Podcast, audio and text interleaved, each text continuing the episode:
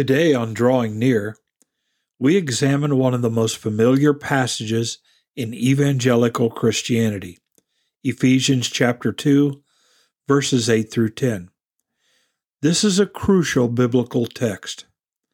So open your Bibles and turn to Ephesians chapter 2 and join us for By Grace Through Faith. Before we begin, let's go to the Lord in prayer. And Father in heaven, we thank you for the opportunity that we have to join our hearts and our spirits together through the work of your Holy Spirit in studying your word. And we ask, Father, that you would help us to see and understand, to grow, to fully take in all the truths that you have for us today. And Lord, we ask that not only would we see and understand, but we would apply, we would live out these truths in our worship toward you, in our testimony toward other people, and in encouraging one another in the body of Christ. We ask these things in Jesus' name.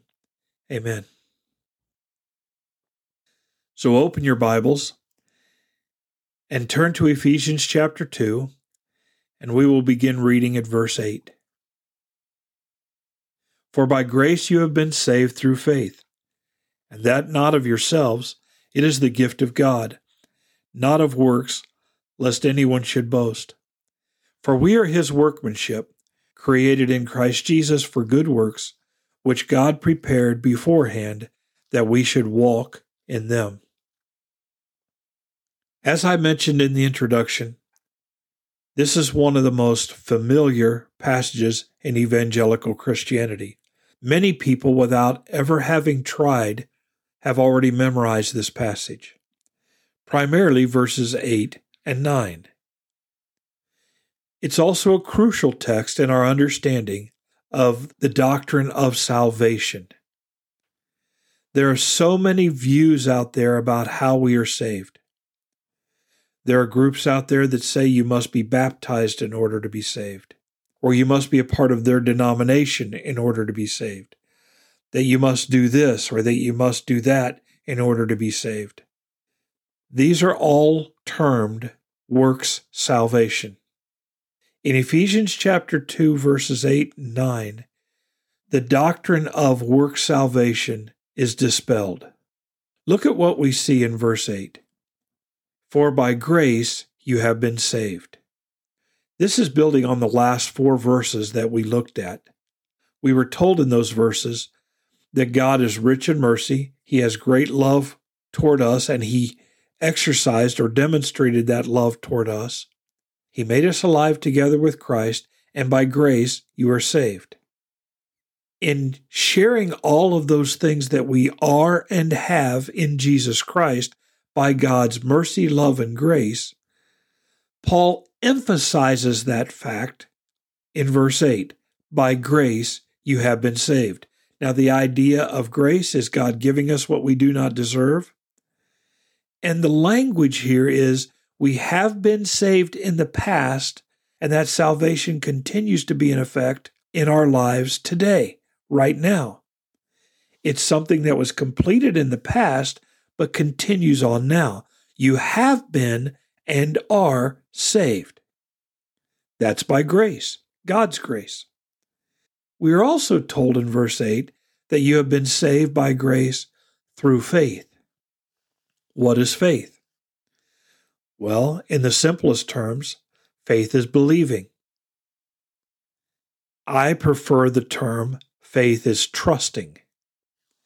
There are many things that we can believe. We can have a historical belief. We can believe in Abraham Lincoln.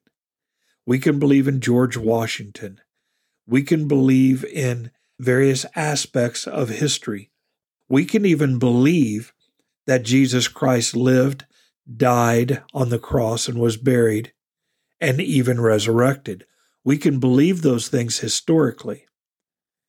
But there is a difference between historical belief or historical faith and saving faith. Saving faith is entrusting ourselves to Jesus Christ. It's trusting in what he did on the cross in his burial, and in his resurrection to pay for our sin and to purchase our reconciliation back toward God. We entrust ourselves to all that Jesus has done in providing salvation for us. But by entrusting ourselves, we're not just entrusting ourselves to be saved, we're entrusting ourselves by faith to Jesus Christ. Not only do we believe what he did, but we believe who he is. He is God incarnate, God become man. We believe in what he said. If he died on the cross to save us, to break the chains of sin, and to free us from the condemnation of sin, then we also entrust that his words are the words of life. And so, entrusting ourselves to Jesus is literally becoming a follower of Jesus. It's turning away from our sin and turning to and embracing Jesus Christ and all he is, all he has done, and all that he teaches. That's what I mean by entrusting ourselves to Jesus. For by grace you have been saved through faith. It is God's grace at work in our hearts, in our minds, in our lives through the work of Jesus Christ that saves us. But it saves us as we trust in Jesus. Now, some people will immediately say, well, trusting in Jesus is a work, right? No, it's not. Trusting in Jesus is a response activated by the gospel of Jesus Christ coming into our hearts and our lives. Faith comes by hearing, and hearing by the Word of God. The gospel is a seed that produces faith and fruit in our lives when we receive it. So, for by grace you have been saved through faith. And then Paul punctuates this fact and that not of yourselves. We are not saved by any activity of our own. Rather, he says in verse 8, it is the gift of God. It is the grace gift of God. That's what that word gift means. It means grace gift. It is a gift given and it is a gift to be received. So, this salvation is not of ourselves, it is the gift of God. It is not of works. You can't do anything to earn it, you can't do anything to deserve it. Once you have salvation, you can't do anything to keep it. It is completely an act of God's grace as a result of what Jesus Christ has done on the cross for us. We simply believe the message and entrust ourselves to Christ. Many people will ask the question well, what's the point of doing anything good? Why do we have to obey? Salvation is a process in which we have been saved and we have been regenerated or we are being sanctified. When we are saved, we are changed. We were in darkness, we were chained to sin. But when we are saved, our eyes are opened and we can see the lies of the devil. And we no longer want to live in those lies. We no longer want to live in that darkness. We want to come into the light of Christ. We want to come to the life of Christ. We were dead in our sins and trespasses. We want to be alive. We want to experience the blessings of God. We see through faith all of this that God has done and has planned and prepared for us and we want to embrace it. We don't do it to be saved. We see those things once we're saved. We're still in darkness prior to salvation. But when we put our trust in Christ and our eyes are opened, we see all the riches of the glory and grace of God in our lives through Jesus Christ.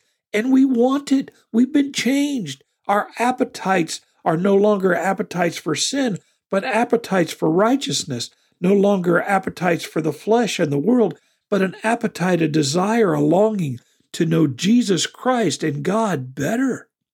We want to live in the fullness of the Holy Spirit. God's Word brings about greater faith and greater understanding in our lives. So it is by God's grace we have been saved through faith, and it's not of ourselves. It is the gift of God, not of works, so that no one can boast. God's grace, God's mercy, God's love gets all the glory. God gets all the glory. We can boast in nothing. Then many people ignore verse 10, and it is intimately connected with verses 8 and 9. Verse 10 says, For we are his workmanship, or we are his creative work. That word for workmanship or creative work is the Greek word poema. And if you listen carefully, you can hear the word poem from that word, poema. We could say, for we are his poetry. We are his lovely creative work. Can God do any creative work that is not beautiful, that is not wonderful, that is not glorious? No, he cannot. We are his creative work. We were created in the image and likeness of God. We have been recreated. We have become a new creation in Jesus Christ. We are his workmanship. We are his craftsmanship. We are his creative work, his poetry. And we have been created in Christ Jesus for good works. Why did God save us? Well, to the glory of his grace. But he saved us unto good works. It is not God's will to save you and leave you in sin. It is God's will to save you for good works, for sanctification, for holiness. So we have been created in Christ Jesus for good works that God prepared beforehand so that we could walk in them or that we could do them. God prepared from the foundations of the world when we were chosen in Christ good works for us to do. As a believer, you have a purpose in the plan of God. He wants to use you for His glory to grow and testify to Jesus Christ and the grace of God. How will people know unless they have a preacher? And how will they have a preacher unless someone is sent. Blessed are the feet of those who bring good news. You have a testimony, you have a purpose, and you need to share with other people what God has done and is doing in your life by His grace, mercy, and love through Jesus Christ. You have good works. Jesus says they will see your good works and glorify your Father in heaven. We no longer need to live in sin because we're not chained by sin. Well, some will say, well, I do sin. Well, of course we still sin. We are trapped in this flesh and blood body that has not yet received its full redemption. This body is still tainted with sin, this physical flesh. But one day when we resurrect, we will receive a new body and that body will be a glorious body like the body of Christ, and it will no longer be tainted by the effects of sin. Praise the Lord. But until that time when we do sin, we need to confess our sin, because when we confess or agree with God concerning our sin, He is faithful and just to forgive us of our sin and to cleanse us from all unrighteousness. So it is by grace we are saved through faith, it's not from ourselves. It is God's grace gift. It's not the result of works. No one can boast about it. We are His workmanship, His poetry, created in Jesus Christ for good works that God prepared beforehand that we should do them. What a great privilege it is to be a follower of Jesus Christ by faith to have our eyes opened, to embrace the salvation and the promises that accompany our salvation, all because of God's great love, mercy, and glorious grace. Thank you, Lord. Father in heaven, we thank you for today. We thank you for the great privilege that is ours of being your children through faith. We thank you for the gospel that pierces our heart, convicts us of our sin, calls us to repentance and faith in Jesus Christ. We thank you for opening our eyes, for giving us understanding, for making us alive when we were once dead. We thank you for the rich promises and privileges of being in Jesus Christ. And Father, we pray that we would do the good works that you have planned for us, that you prepared for us that we should do them.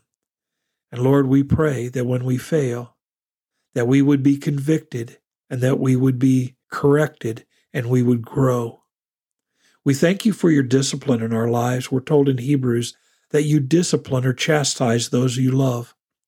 So when we fail, we expect chastisement because you love us. We're your children. And we thank you for that. But I pray, Father, that through your Spirit you would help us to examine ourselves so that we would not need your chastisement, that we would see that we are walking in the faith. Help us to work out our own salvation in fear and trembling, to live it out carefully, deliberately, seriously. We love you. Help us to love you more. It's in Jesus' name we pray. Amen.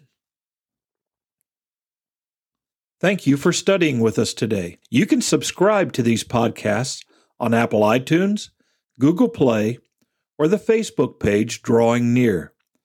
Drawing Near is a ministry of FBC Tipp City, provided with the hope that we will draw near to God and He will draw near to us.